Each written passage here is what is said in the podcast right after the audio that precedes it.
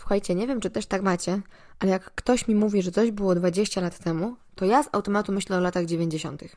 Jakaś klepka w moim mózgu nie zaskakuje za każdym razem i za każdym razem się dziwię, że przecież lata 90. były już prawie 30 lat temu. Hello! Dlatego ostatnio musiałam sobie troszeczkę te klepki poprzestawiać, żeby sobie faktycznie dobrze umiejscowić wszystko na osi czasu, bo dowiedziałam się, mm, że 20 lat temu na polskim rynku wydawniczym ukazała się pierwsza część Harry'ego Pottera.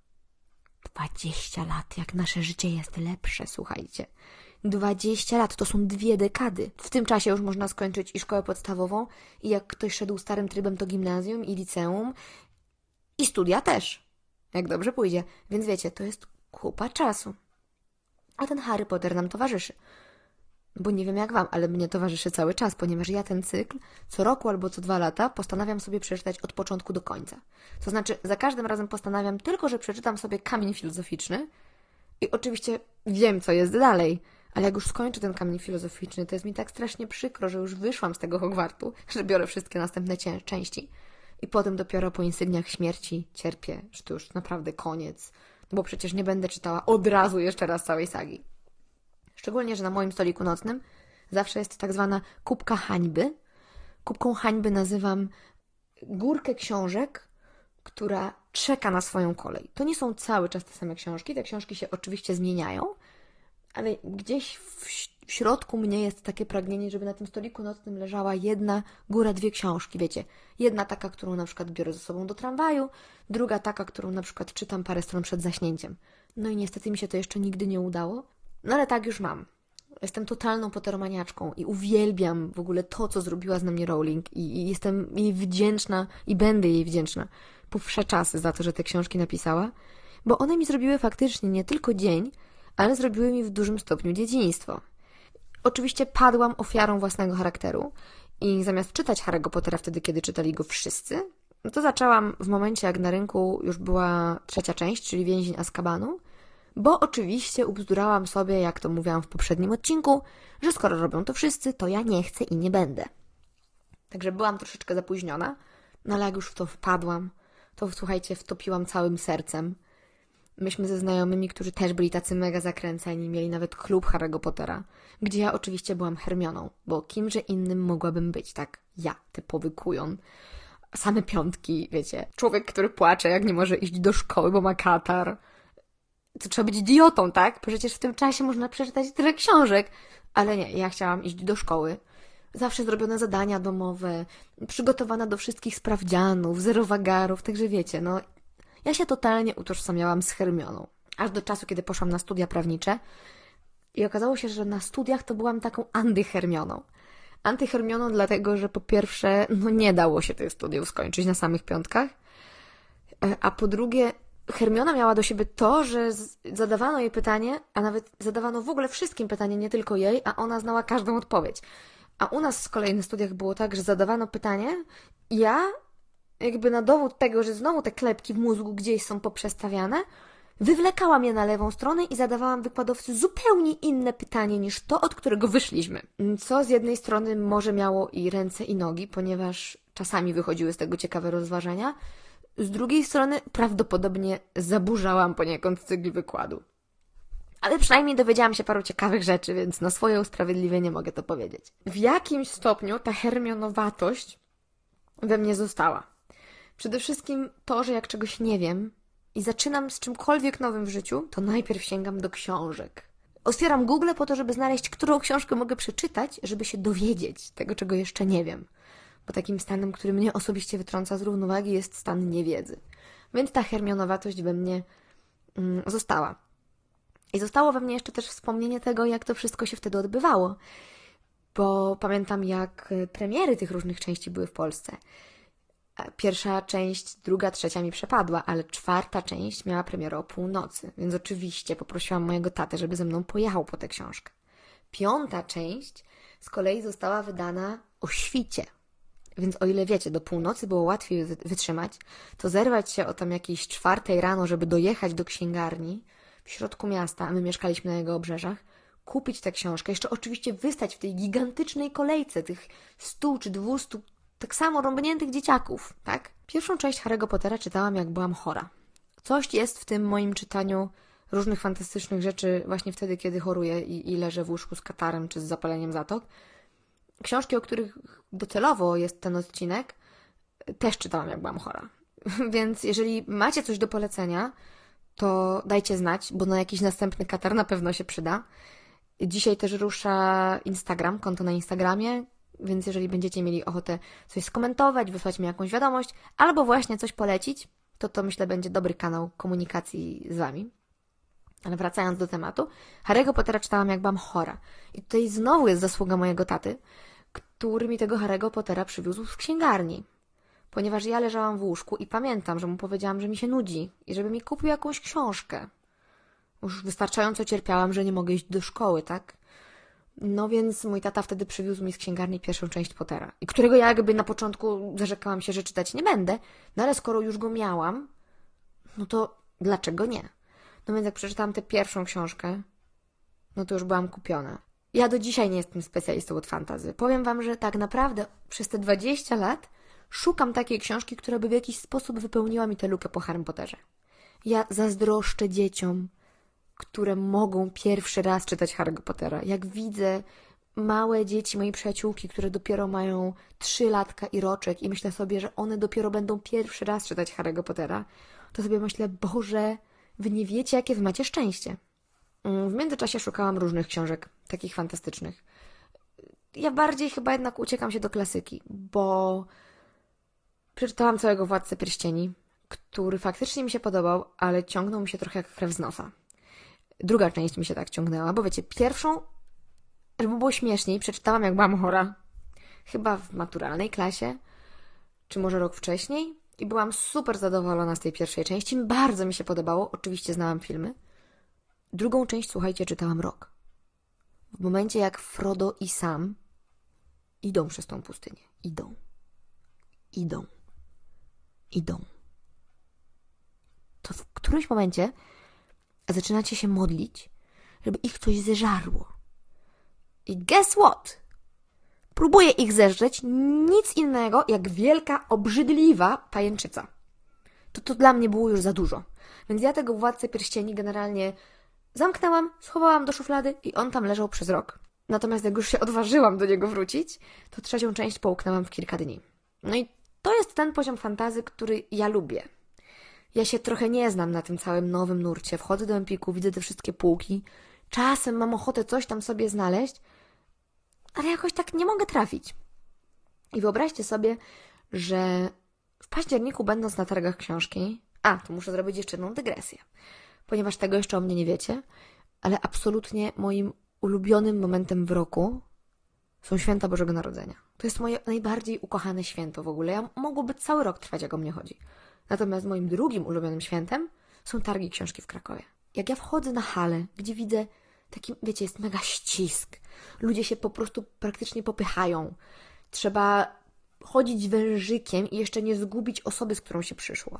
Ale jak widzę te tłumy ludzi, które przychodzą tam tylko po to, żeby wziąć książkę do ręki, kupić ją, powąchać druk. I właśnie tam, w październiku, książka, na którą teraz patrzę i którą teraz mam w ręce, przyciągnęła mój wzrok. Chyba faktycznie ładną okładką, bo coś w tym jednak jest. Można nie oceniać książki po okładce, ale jednak okładka jest tym, na czym zawieszacie wzrok. Więc jeżeli nie znacie autora ani książki, ani tytuł wam nic nie mówi, to ta szata graficzna jest czymś, co sprawi, że może tę książkę weźmiecie do ręki. I ta książka, słuchajcie, ona była taka śliczna. Miała na tej okładce taki jakby złoty pyłek, tak jakby, wiecie, dzwoneczek od Piotrusia Pana się po prostu po tej książce przeszedł. I wziąłam tę książkę do ręki i myślę, kurczę, zasady magii. Może to jest jakieś nowe, fajne fantazy. Może to jest coś, co mi się spodoba, co będę chciała przeczytać.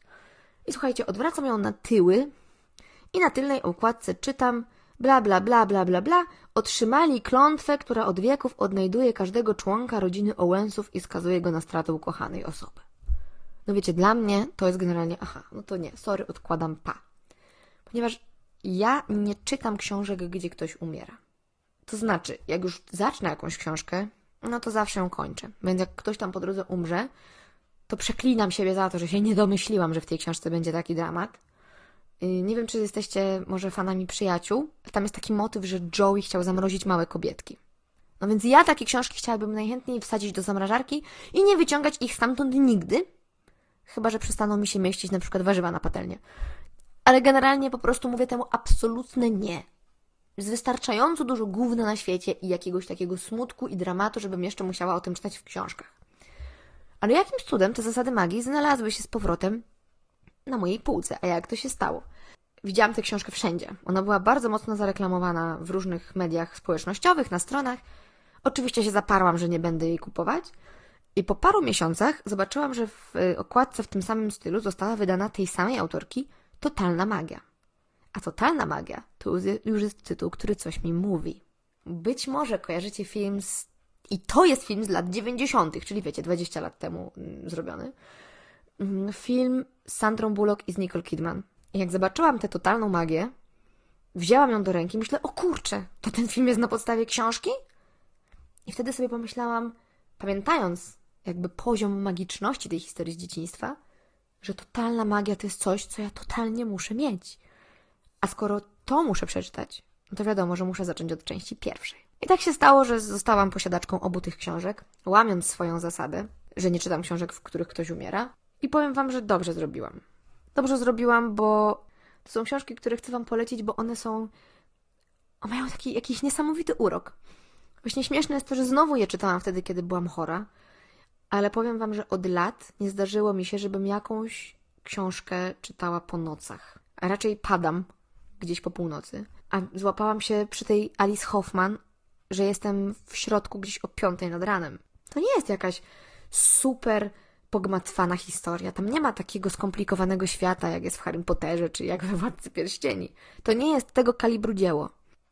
Jak szukacie takiej książki, która wpisuje się, wpisuje się w taki idealny obrazek, wiecie, jest fotel, taki ciepły, puchaty koc, zapalacie sobie świeczkę, która pachnie lasem, przygaszacie wszystkie inne światła, parzycie herbatę jakąś taką, wiecie, korzenną, taką, która trochę pachnie Bożym Narodzeniem i potrzebujecie książki, która się wpisze w ten obrazek.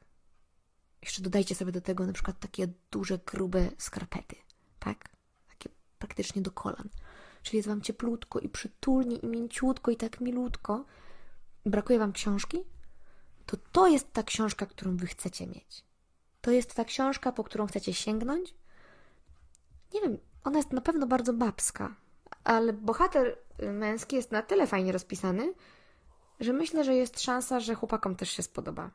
Na tylnej okładce tej książki jest taki fragment Nie pij mleka po burzy z piorunami, bo na pewno skwaśnieje. Zawsze rozsypuj ziarno dla ptaków, kiedy spadnie pierwszy śnieg. Pij herbatę z lawendą, kiedy nie możesz zasnąć. Pamiętaj, że jedynym lekarstwem na miłość jest kochać bardziej. Więc już wiecie, że możecie się spodziewać, że to będzie trochę ckliwe. Ale jest w tej książce jakaś magia. Faktycznie. Czy to jest totalna magia? Nie wiem. Nie jest to na pewno taki świat, jakiego możecie szukać, będąc fanami Harry'ego Pottera, ale jest to ten świat, który pozwala Wam się na chwilę wyrwać z codzienności. A ja to właśnie w książkach bardzo lubię, szczególnie w książkach w jakiś sposób osadzonych w fantastyce, bo tutaj cała akcja się dzieje w Stanach Zjednoczonych w latach tam bodajże 60. czy 70. i później w latach 90. Więc generalnie to wszystko jest osadzone w naszym świecie, ale tą szczyptą magii. Tak jakby wiecie, ktoś do tego kotła dorzucił parę jakichś dziwnych składników, które sprawiają, że ta książka jest naprawdę, naprawdę fajna. I to jest moja rekomendacja na dziś. Także jeśli macie teraz parę wolnych dni, troszeczkę wolnego czasu, taki jest moment, że mnie się wydaje, że dobrze jest wspierać lokalne księgarnie. Znajdźcie sobie te książki. Herbatka, kocyk, jakieś ciasteczko. Może sobie coś upieczecie w międzyczasie. Tam w tej książce oni jedzą cały czas jakieś czekoladowe ciasto pijak, więc wydaje mi się, że jakby zrobić czekoladowy brownie, to to by był dobry, dobra przekąska do, do tych książek. Jeżeli chcecie sobie troszeczkę takiej magii w życiu dać, podarować, to myślę, że mogę Wam te książki spokojnie polecić. Są lekkie. Są w sumie lekkie. To nie są historie wesołe i śmieszne, bo tam się dzieje dużo różnych złych rzeczy, ale mimo wszystko to się lekko czyta. Ja je na tyle polubiłam, że zostaną w mojej biblioteczce już na stałe. Nie, nie, nie opchnę ich na żadnych facebookowych grupach wymian i sprzedaży książek. Myślę, że do zasad magii kiedyś wrócę. Totalna magia, muszę Wam powiedzieć, nie porwała mnie aż tak, Gdybym nie czytała pierwszej części, to ta druga być może nie zrobiłaby na mnie już takiego wrażenia. Była raczej dla mnie fajnym rozwinięciem historii. Podobno Alice Hoffman pisze też prequel. W ogóle ciekawe jest to, że totalna magia, która dzieje się później, była pierwszą książką z cyklu. Więc czytając obie, przygotujcie się, że zauważycie kilka nieścisłości, bo faktycznie dzieli te dwie książki x lat. I autorka troszeczkę inaczej poprowadziła wątki w tej pierwszej części, niż można by się spodziewać tego, czytając tylko drugą. Ale myślę, że na tyle jest to nieirytujące, że dacie radę to przeczytać. Totalną magię warto jeszcze uzupełnić filmem, właśnie tym wspomnianym z Sandrą Bullock i Nicole Kidman. Ja jak byłam dzieckiem, to muszę wam się przyznać, że trochę się bałam tego filmu. Obejrzałam go teraz ponownie po przeczytaniu książek i dalej się go trochę boję. Mimo wszystko uważam, że on ma fajny urok tych oldschoolowych filmów z lat 90. Więc warto, naprawdę warto, bo to jest fajne kino, aczkolwiek ekranizacja się różni od książki, więc się nie zdziwcie. Chciałabym Wam jeszcze kończąc złożyć życzenia. Nie wiem, czy słowa wesołych świąt są trafne w tym roku. Może raczej radosnych, przeżytych duchowo, spokojnych. Pamiętajcie o tym, że nawet jeśli nie jesteście teraz z bliskimi, to jesteście przede wszystkim sami ze sobą. Więc bądźcie dla siebie dobrzy.